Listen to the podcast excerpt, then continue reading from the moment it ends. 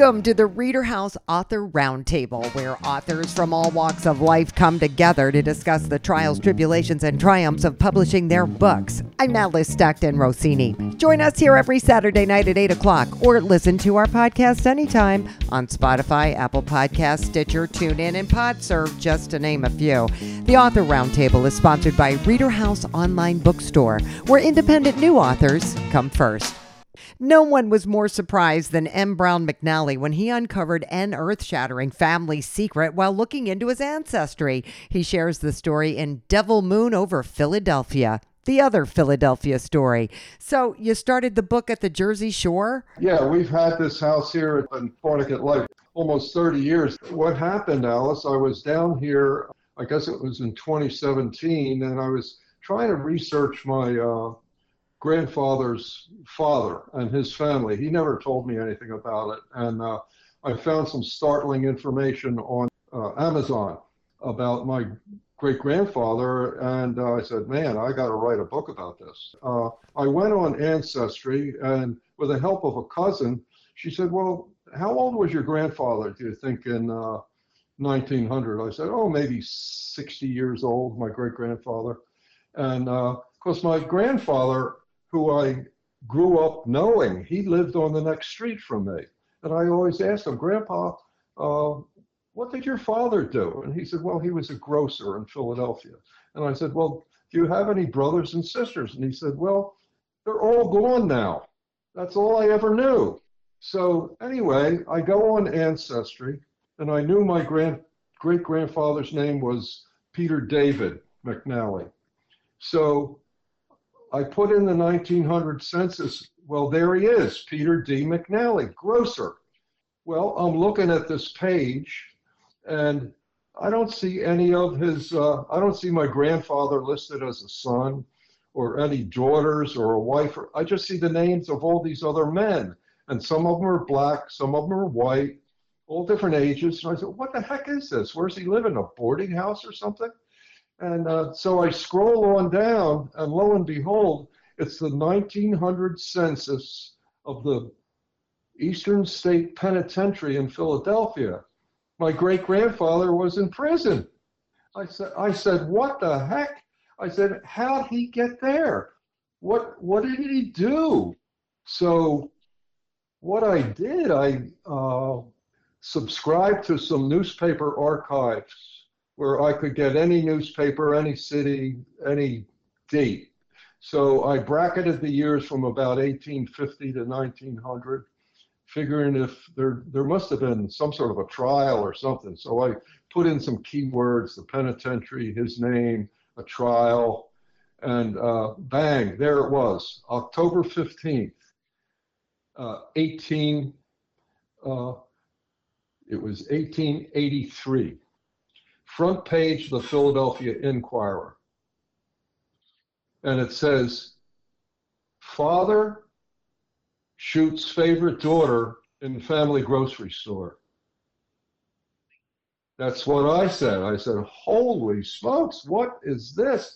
How'd that happen? What, what did he do? That? Why did he do that? So I kept going uh, more, and of course, the newspaper uh, I just kept getting more and more information from subsequent newspapers and uh, found out what happened. The whole story was there, the trial was there, all the names, uh, all the names and everything in the book are totally real. The trial's real, the murder actually happened, uh, and uh, it's it's an incredible story. So I figured, you know, I have to write this book. So I, I researched my family's name, McNally, back as far as I could. And I, it went back uh, as far as 1778, all the way over in Glasgow, Scotland. That's where the book starts. Wow. That's um, you, that it, took a lot of time, I bet. And I'll tell you, I, I think anybody uh, who has an interest in their own family would enjoy this book, and it would probably inspire a lot of people to uh, do a lot of their own family research. I mean, this thing was a skeleton in the closet for 126 years, Alice. Nobody, Nobody like your your dad didn't know about it. I don't. I I actually believe that uh, my grandmother, in other words, uh, my grandmother, when she married uh, my grandfather, my grandfather knew what happened, but I don't think he told her. I mean, can you imagine him saying, Edna, uh, I'd like you to marry me, and by the way, my my father shot my sister. I don't think so. Well, so I mean, I so I don't think she knew. I don't think my father knew. I don't think any of the family knew this until I found out. Well, I, I only have one question. Is there any way it was justified? Well, you have to read the book. I know. I realize uh, that. all I can tell you is uh, there's a big struggle when uh, my family left Ireland. Uh, well, they left Scotland because of religious persecution. Two very brave young souls uh, took a boat and they went from Glasgow to Dublin. From Dublin, they migrated out into the countryside of Ireland. Uh, they started raising the McNally family there. They had kids. Uh, they were farmers. And then all of a sudden, in uh, the late 1840s, the potato famine hit. Right. Well, 12 million Irishmen died. That many, 12 million. Yeah. And uh, they were smart enough to uh, leave Ireland and uh, migrate to uh, immigrate to uh, America. They went to New York first. They were there for 10 years. Had a very hard time. Uh, Irish were not respected in New York. Matter of fact, there'd be signs up, you know, help wanted, Irish need not apply. Right. That, yep. And and one of the sons went down to Philadelphia, and he loved it down there, the city of brotherly love. And he told his mother and father, come on down, bring everybody down. So they went down to Philadelphia, and that's where my uh, great grandfather started uh, in the grocery business. And uh, the book will tell the whole story, but he, he, had a lot of difficult times, a lot of difficult times doing it. He, he was a farmer, he wasn't right. a businessman. He right. didn't understand all this kind of stuff. But there's a lot of great history in there about uh, Philly uh, anybody who's lived there or around there would recognize a lot of the landmarks and a lot of the things that happened. And since the book, uh, the book really covered from late 1700s to 1910 when my great grandfather died. Uh, so what I've done throughout the book, I've put in some uh, historical markers. For instance, when Abraham Lincoln was elected when we when the Civil War started. So it gives you a sense of where my family was when uh, various things were happening in history. That's amazing. That's amazing. And I agree well, with you. I mean, every family's got a story, and it could be as intriguing as yours, or it could be just something you would never, never expect. You know? Well, yeah. Well, I'll tell you, it took a long time. It took uh, well, I guess close to five years to get this done. I mean, it's not a big book, it's only a couple hundred pages. But when I wrote it, I figured, let me write just enough to tell the story. I don't want to put in a lot of useless filler.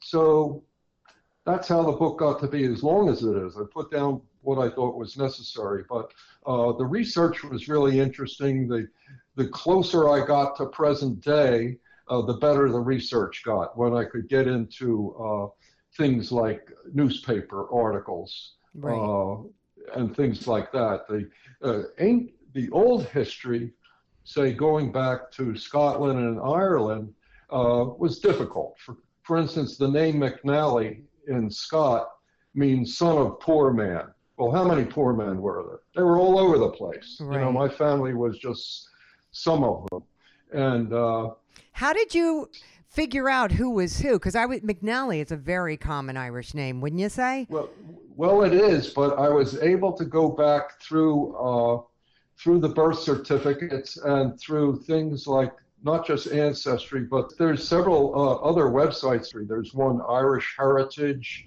and Scottish Heritage, and I was able to link you know the names of the mothers and fathers to the children and go back in history as far as Scotland. But once I got there with the name McNally, there were just too many McNallys. the records weren't as good. Right. But I'm abs- absolutely sure that the pe- all the people in this book are real people. They're real names. The dates that they were born are within a year of each other because people really didn't celebrate birthdays back then. right. The big deal was getting baptized, and you could get baptized anywhere from uh, being a week old till 10 years old. So the baptismal records were, you know, plus or minus a few years. And I just, in the research, I just tried to use the best information I could.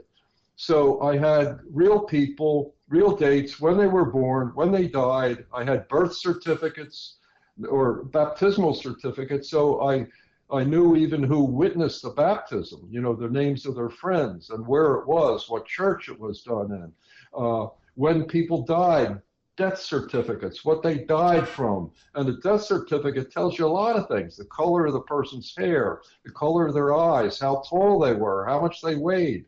And then I had to uh, develop a character with these people, try to sort of guess how they acted. And a lot of that I did by what their professions were.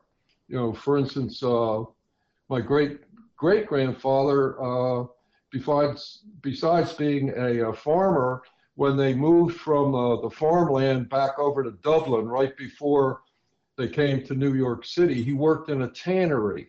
Well, that was rotten, stinking work, you know. So you can imagine how people and the amount of money they made was nothing, a couple shillings a week, you know, enough to buy a few loaves of bread. So all the kids had to work. You know, they did go to uh, Catholic schools, uh, like a church school, but you know, uh, once you were 14, that was it. There's no no extra school, no high school kind of thing. It was you went to work. you're going you're going you're going out to work. Right. And that I can tell you that continued all the way up to uh, my father. Huh. My gra- my grandfather was a printer, uh, Peter Joseph. In the book, uh, they call him PJ. That was his nickname.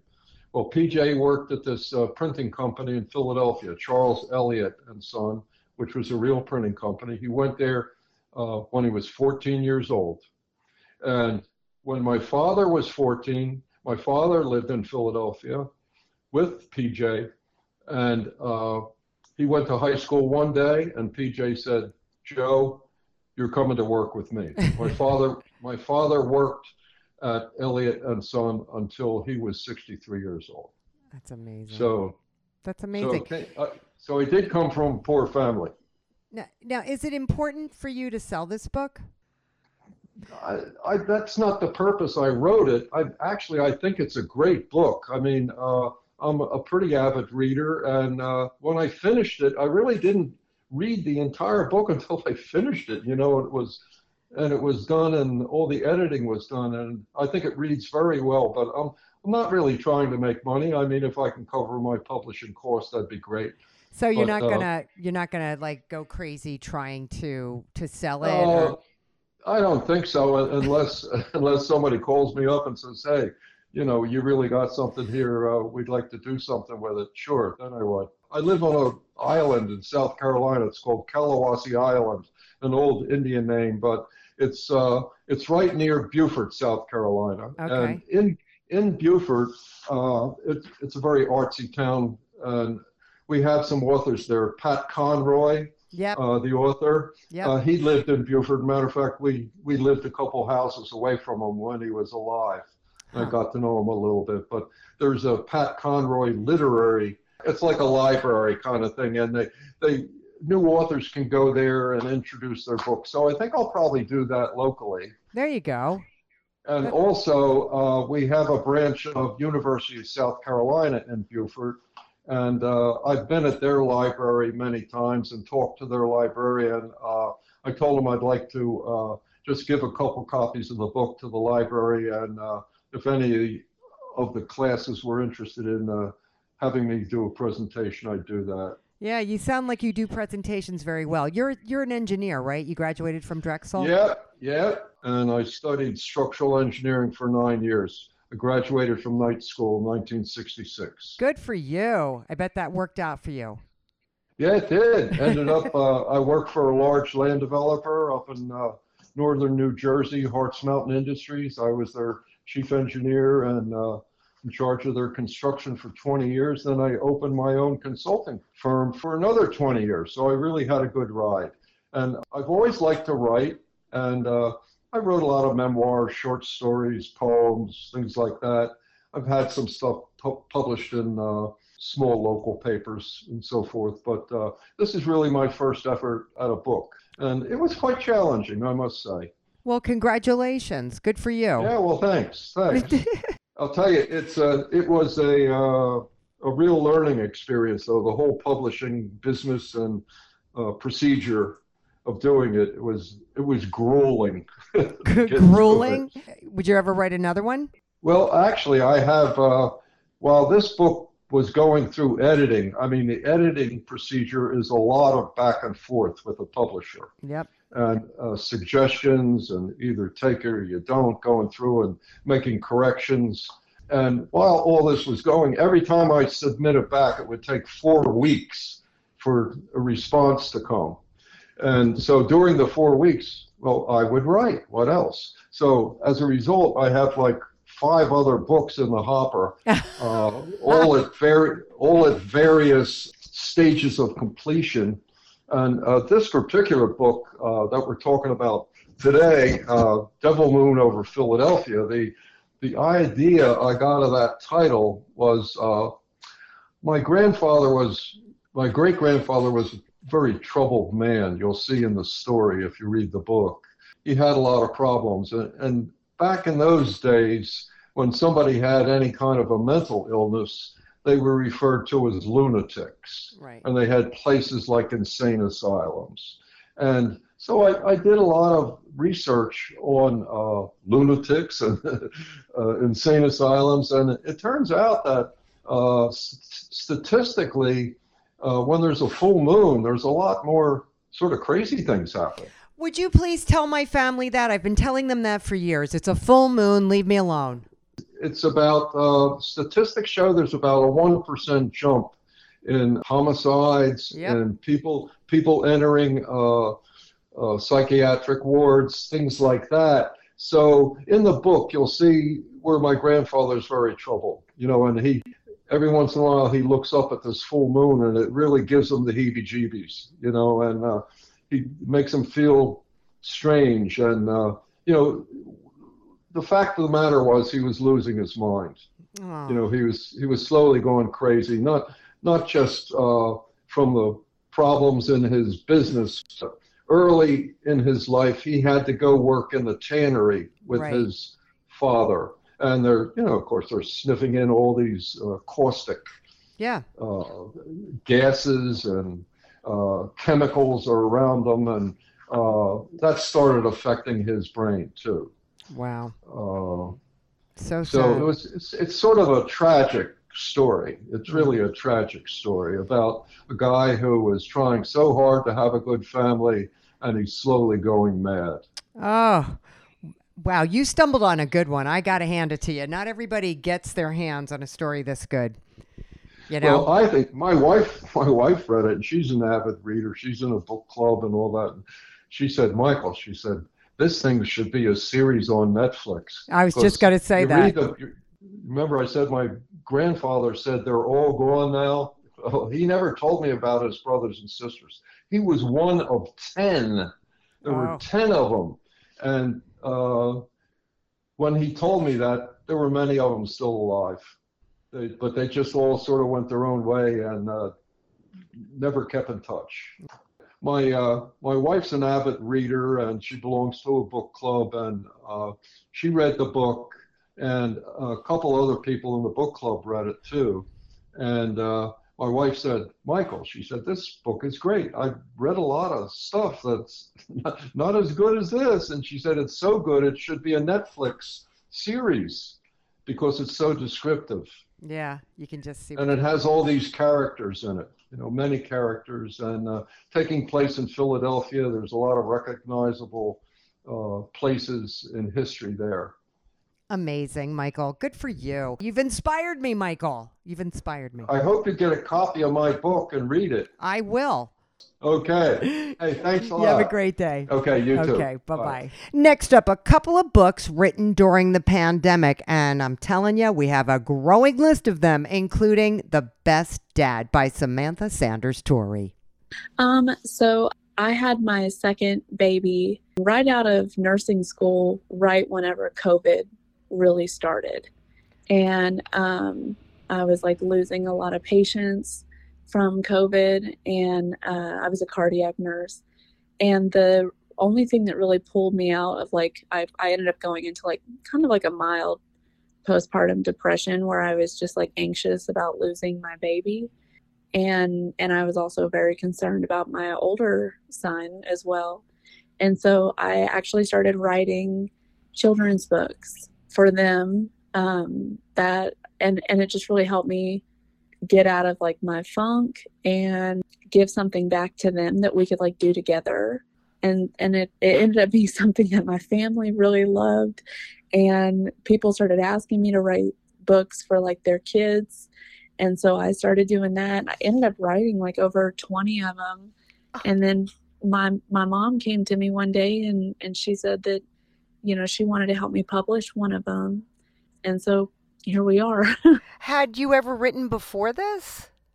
Um, no, I, I've always, I've, my family's very artistic. Um, they're all musicians and um, they all sketch and paint and do stuff like that. They're all very creative. And so I've always like sketched, but I've never really wrote like a book until this.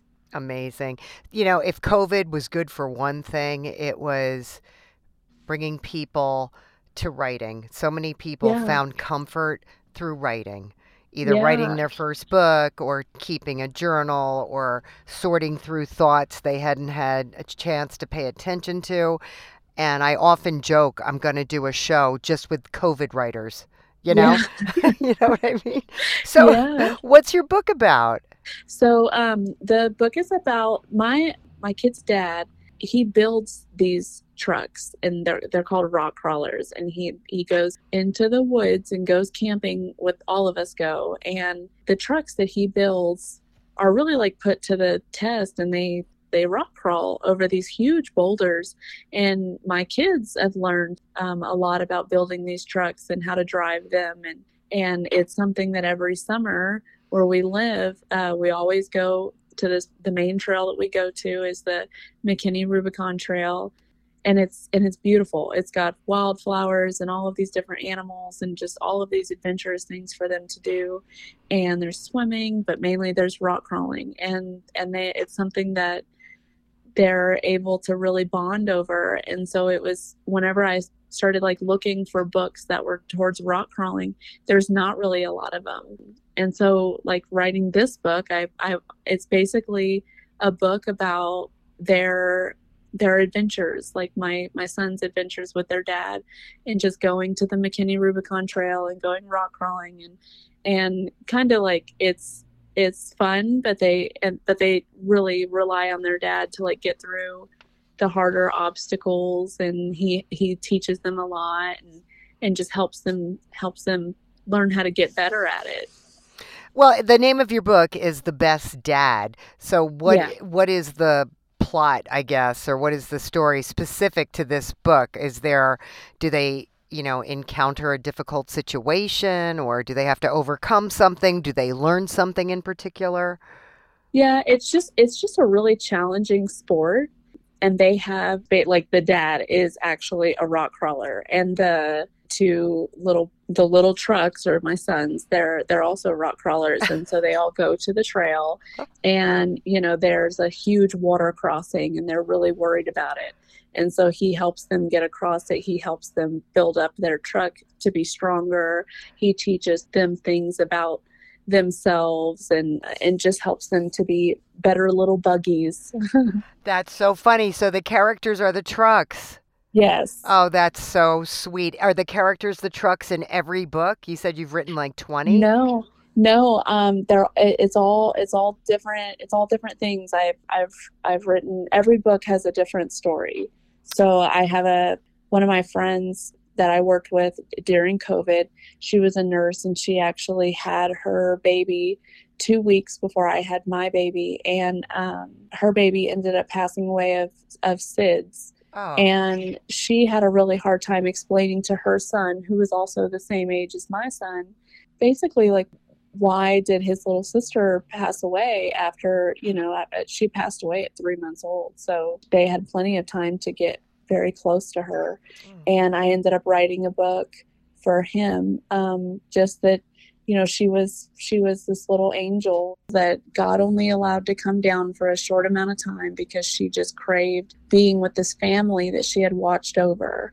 And he told her that he could that she could go down but she had to come back because uh, he needed her in heaven too. And so she was able to go and spend a few months at with this family um, but that she's always with them and he can he can see his sister and the rainbows and the butterflies and the flowers and stuff like that because she wanted to come back to see him um, in the things that he loved the most and Ah. you know so like stuff like that i i i've written books just about like trying to help my older son be a good um, big brother to his little brother uh, and just just all kinds of things just whatever comes to my mind Are you able to read your books to uh, to other kids?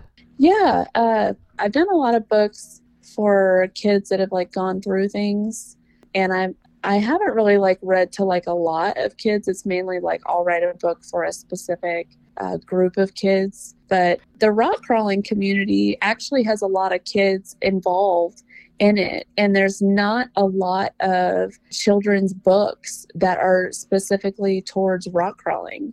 So there's a lot of companies that they sell like kids clothing for rock crawling, and also they they sell like rock crawling parts and stuff like that, but they don't actually sell any any books. And so um, I've reached out to a couple of them just to see if maybe they would be interested, and and they are. They want to see the book. And then I've got a, cou- uh, like some local shops where I'm at that want to sell it. That's a great idea to reach out to these companies that are specific. It's a specific audience, but Yeah. it goes beyond that specific audience because you're talking about, you know, little boys who love this kind of stuff. Yes. and probably yeah. girls too, you know? Yes. Yes. Yeah. Um, I I would like to see how this one goes. I do really enjoy writing them.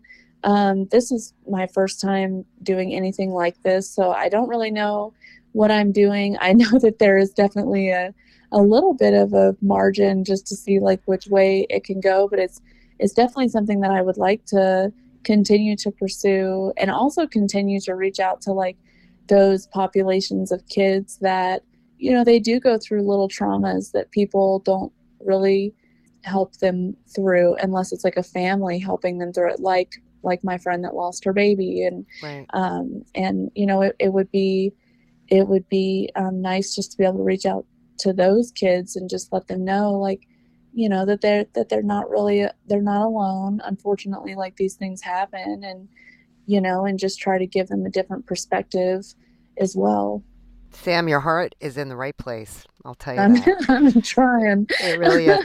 Where where are you in California?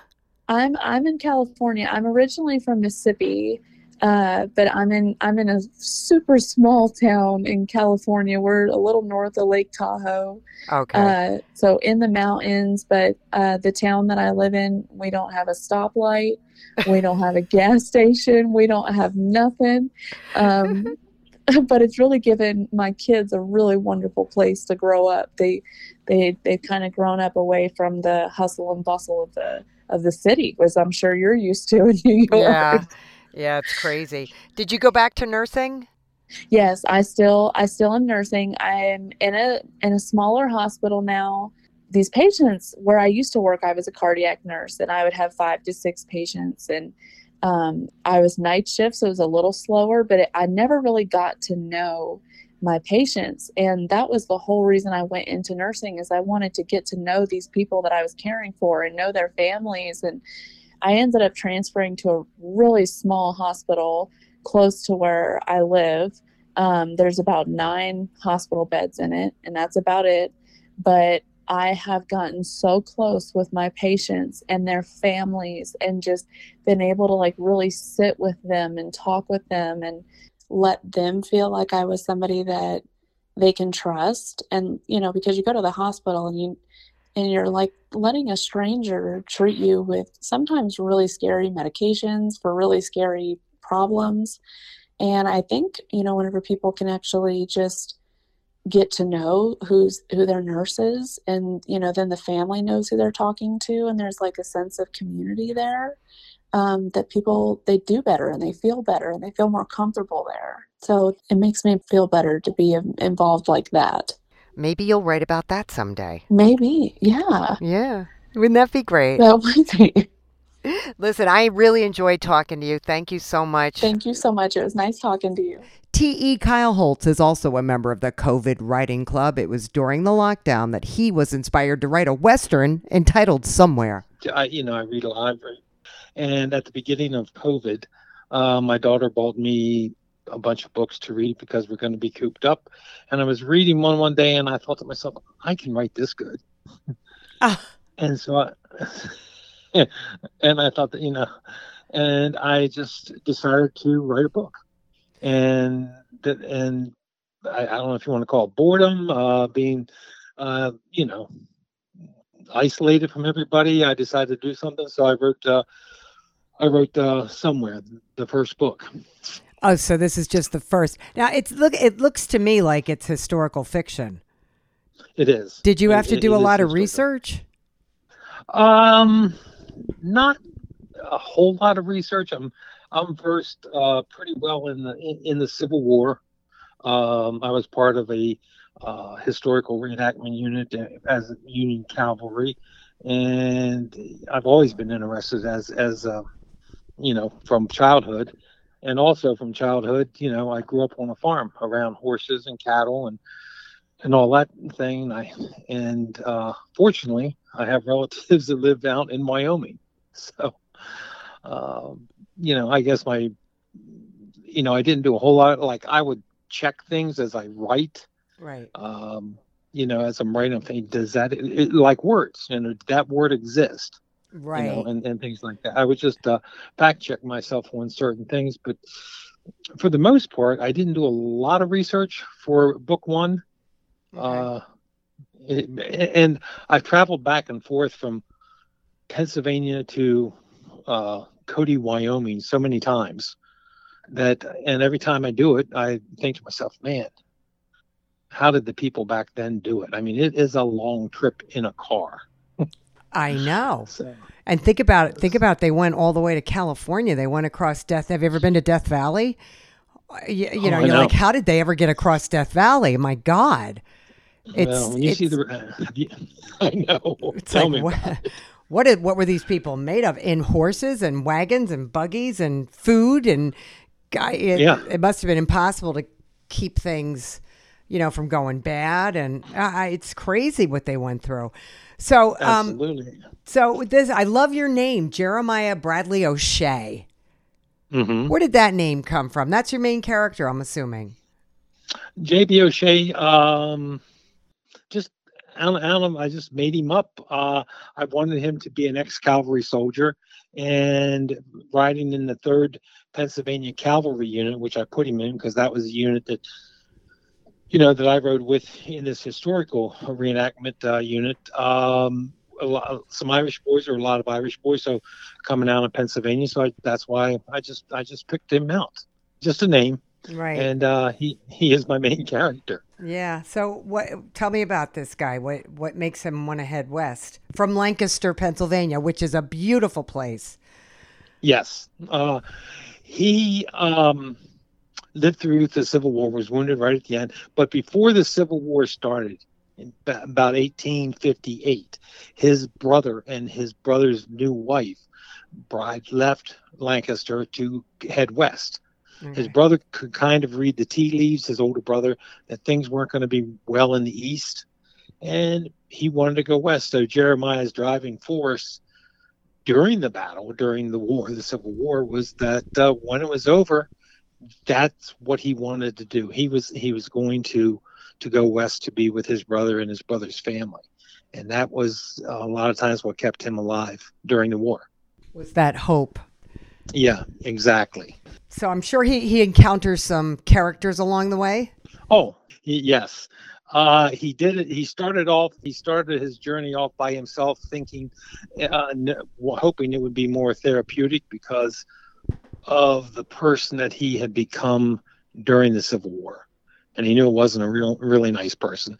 But he encounters many people along the way, and um, one in particular he takes under his wing. Uh, uh, a young uh, young boy that's uh, a stowaway on a train, and he he kind of takes him in, and they you know they're going to become partners when they finally get to where they're going, which is somewhere. which is somewhere, which is some we don't know where. We don't know where they're going to end up. He didn't know exactly where his brother's ranch was in the Wyoming territories. And when people would talk to him, he said, well, "Where are you going?" he says, "I'm somewhere, you know, somewhere out in the Wyoming territory, somewhere out west." He was he couldn't pinpoint it, so he would refer to it as somewhere. And you know how big Wyoming is. It's oh yeah, huge. I've been there.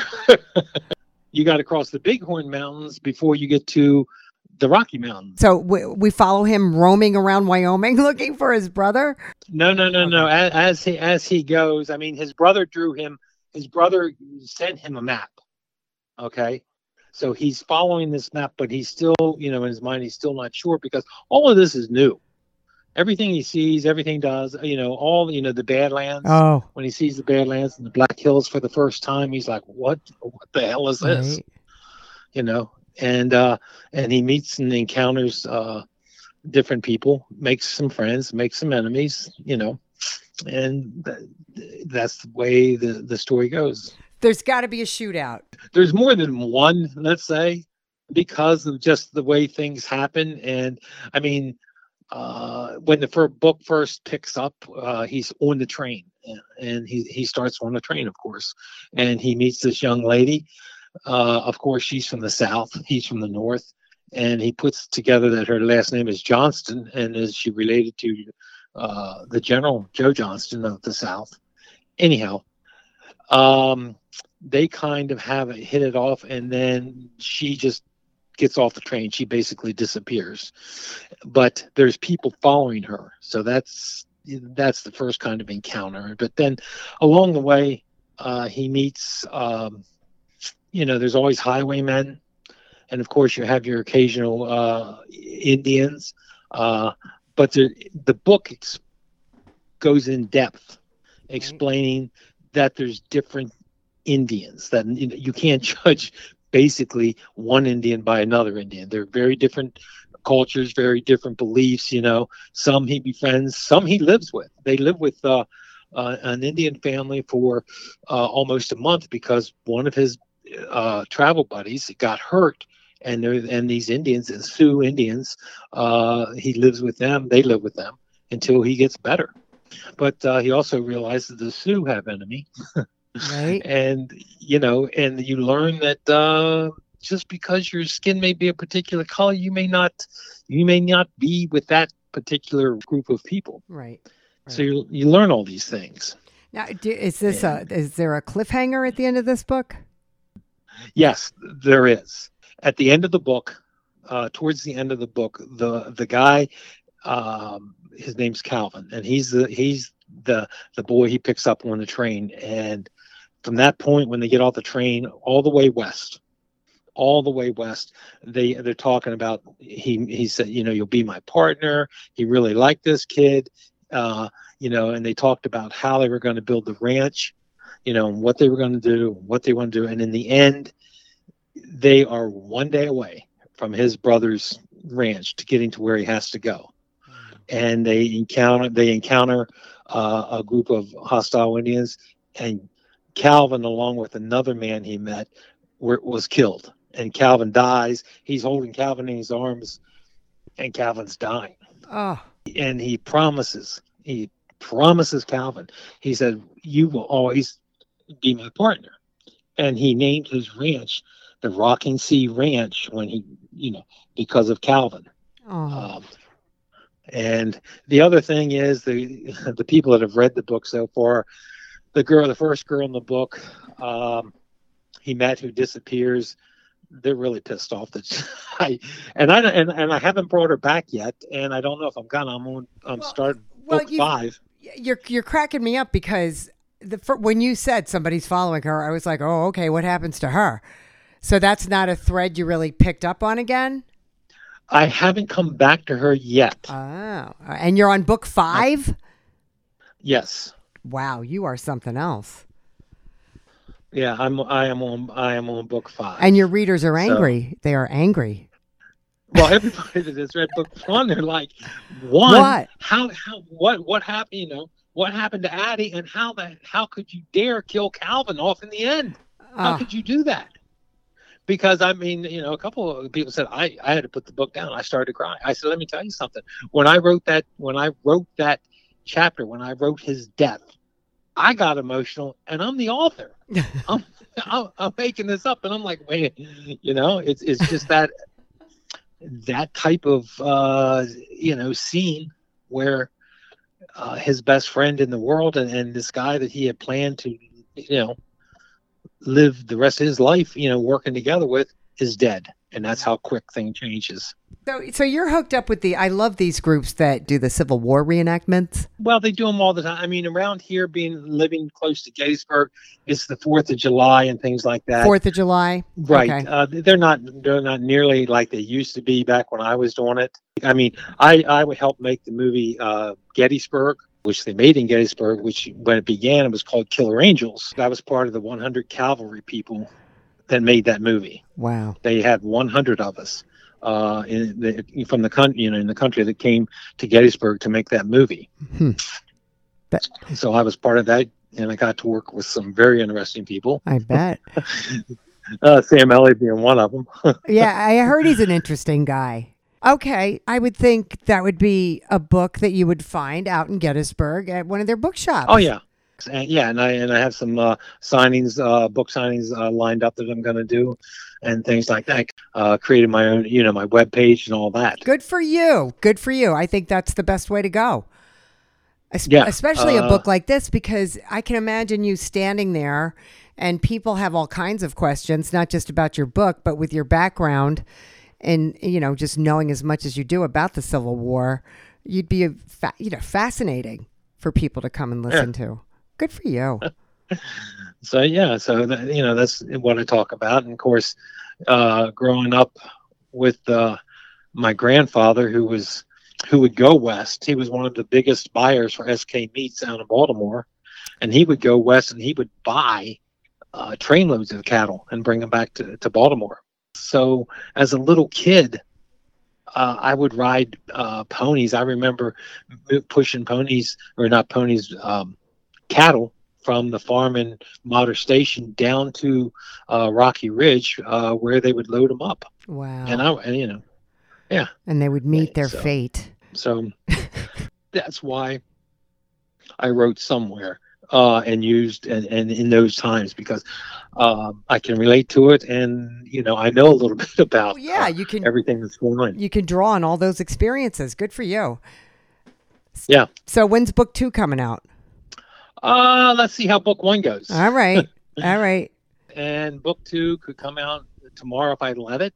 Okay. Uh, you know, these plans I have. Uh, I joined the Western Writers uh, Association, and I'm headed out to their convention in uh, Rapid City, South Dakota, and, and uh, make contacts there. And but um, I feel like my best way of advertising and, and promoting the book is, is on the web. I mean, you know, can reach a lot of people that way. yeah, you can. And you reach people, you can find people that will be interested in this kind of thing. Oh yeah, You know? Oh, believe me, I have. Uh, yeah. yeah, I already have. Good for you. I'm going to have you talk to our other writers. I interview so many writers who just don't know where to begin. And and Page does. Like they send stuff out and they do what they do, but nobody's going to promote that book like you are. No, I don't care what anybody Right. says. You got to get behind it, you got to get out there, you got to talk about it, and you have to find your audience. Right. And it sounds like you're right on top of that. Um, believe me, Alice, I'm trying, and uh, you know, uh, one of the things I've done is increase my like my Facebook friends. You know, Yeah. because when I tie all that in, uh, I you know over the past couple of months I've increased my Facebook friends from like it started. I was like at you know let's say 600, and now I'm over 3,000. Oh, You know, and you know, so that, you know that's part of my plan to just uh, reach as many people as I can to promote it. Yeah. Because, like you said, I, you know, Page is only going to do so much. So we'll see. Yeah. The ball's still up in the air for them, but um, you know that's why I'm talking to you, though. All right. All right. Well, I'll, I'll I promise you I will put this out there and we'll take it from there and you will get a copy of it so you could post this online too. I appreciate that. You got I it. really do. All right. You have a great day. Thank you, Alice. All right. You take care. For MJ Pittman, writing became a hobby about eight years ago, then a passion, and then a dream inspired him to write Shades of Destiny Revelations. The first Iron Marvel Iron Man came out, right? Right. And everyone was into superheroes. And I was thinking to myself, I grew up reading all the comics and everything, but I never saw too many superhero novels. And so I had this idea and I started writing the story and um it it wasn't well received with with my friends because in all honesty it was garbage. but uh I had forgot about it. And I think I did that like way back when like I said Iron Man came out. And then I was sitting on my laptop one day cleaning it out. I was actually getting it ready for a friend to use and I came across it and I started reading, and I'm like, "Wow, this is terrible." and I was like, "Okay." And so, I, but I saved it for some reason. I saved like kind of like there were some parts of it that were okay, and um, I guess my brain just kept unconsciously working it over, working it over. Then one night I had this very, very vivid dream that was the world of Shades of Destiny, and I woke up and I was obsessed. I, I just kept writing what I saw, like describing things and the characters and the world, and I just kind of just kept writing, and it literally just from there, like I said, it just was like a snowball rolling downhill. Just kept getting bigger and bigger and bigger, and the concept changed over time because it was originally going to be first person, and then it's not now. but uh, but yeah, it went from four books to to a possible seven book series, and yeah, Seven books? That's a lot of books. All right. So, what's the story? and it's nuts and bolts. It's a it's a story about friendship framed in a post apocalyptic world. The main characters, some of them are are new friends forged by the apocalypse. Some of them are old friends who had heard about this mythical realms, um, and these realms kind of ran the world, so to speak. They kind of make up the world, and as they kind of come in, come of age, they realize that they're part of these realms more than they realized, and they discover they have abilities that can help them and aid them. But then they find out, you know, there's some more sinister things in the world, and and unfortunately, uh, friends who were best friends, they find out were were on the different different sides of the of the world. and, and different sides of, of concepts, and so they they have their struggle with their friendship through this post-apocalyptic world and trying to trying to save everything but at the same time there's always that evil element in the background working working against them. So, this is uh, Michael, Shane, and Damien. Correct. Trying to work through this post apocalyptic world, but they all have different ideas as to how they should proceed. yes. So, are they able to maintain their friendship? um not really. So the the beauty of the story is there's these in this in the story there's a talk of these five realms. And two of them in in the history of the lore are destroyed there's only these three realms and they find out that they're pretty much the leaders or or the front people for these three realms Uh, um, Michael and Shane actually meet post apocalypse, and Damien and Michael were best friends before the apocalypse, but kind of lose their way. okay. I do lay the foundation for all seven books in the one book. Like there, there's unfortunately it does end um, probably leaving people wanting a little more, but there was too much to tell in one book Okay. um, and I wanted to keep it with the with the young adult genre. I wanted this to be like an enjoyable read, but that wasn't those epic fantasies where, my gosh, I've been trying to read this book for for two years and I can never seem to quite get through it because something always block, you know, comes up. Right. I want people to be able to, you know, if they go on vacation, they could they could read it in four days if they wanted to, or three days. Okay. Are there lessons learned here? Oh yes, there's a story about discovery and friendship, and there's there's a lot of lessons. Not everything is what it seems. Okay. I, I think the the best thing is it comes from some life experiences where often the lines between good and evil are more blurred than they are black and white. hmm and there's you never know what someone's intentions are. And so someone could have the best intentions and still do the wrong things and then people label them as evil. Or vice versa. Someone could be doing evil things but have really good intentions and do the ends justify the means. Right. you never know. And so those are the kind of like the, the lessons this group learns along the way along with their self-discovery some friendships are tested some are forged some are you know but what they find is that it's a, a strength in community Okay. All right. I like that. I like that. There's something to hang on to. oh yes Yeah. How are you telling people about this? i'm using social media i'm going to be hitting the ground running with going to the local bookstores um, hoping to go to some book conventions There you go. um, using my friend network as well like a lot of friends and family. I have friends and family all over the country actually all over the world really. Um, i have some friends in germany i have some friends in japan.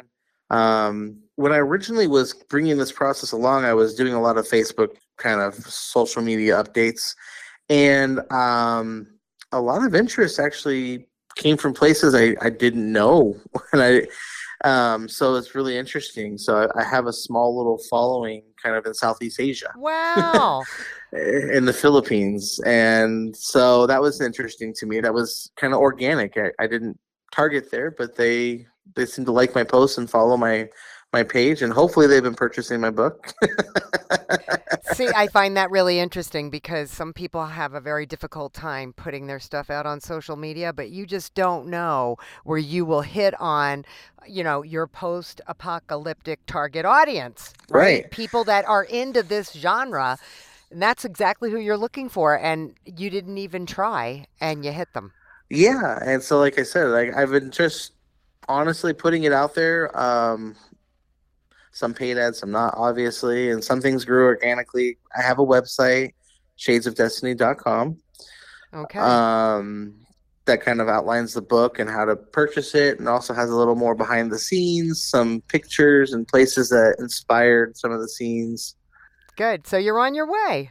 I'm getting there. All right. Well, I'll talk to you uh, some some somewhere between uh, book two and book seven. How's that? Sounds great. All right. Thanks so much. Well, thank you. We hope you enjoyed this edition of the Reader House Author Roundtable, where authors from all walks of life come together to discuss the trials, tribulations, and triumphs of publishing their books. I'm Alice Stockton Rossini. We hope to see you back here every Saturday night at 8 o'clock, or listen to our podcast anytime on Spotify, Apple Podcasts, Stitcher, TuneIn, and PodServe, just to name a few. The Author Roundtable is sponsored by Reader House Online Bookstore, where independent new authors come first.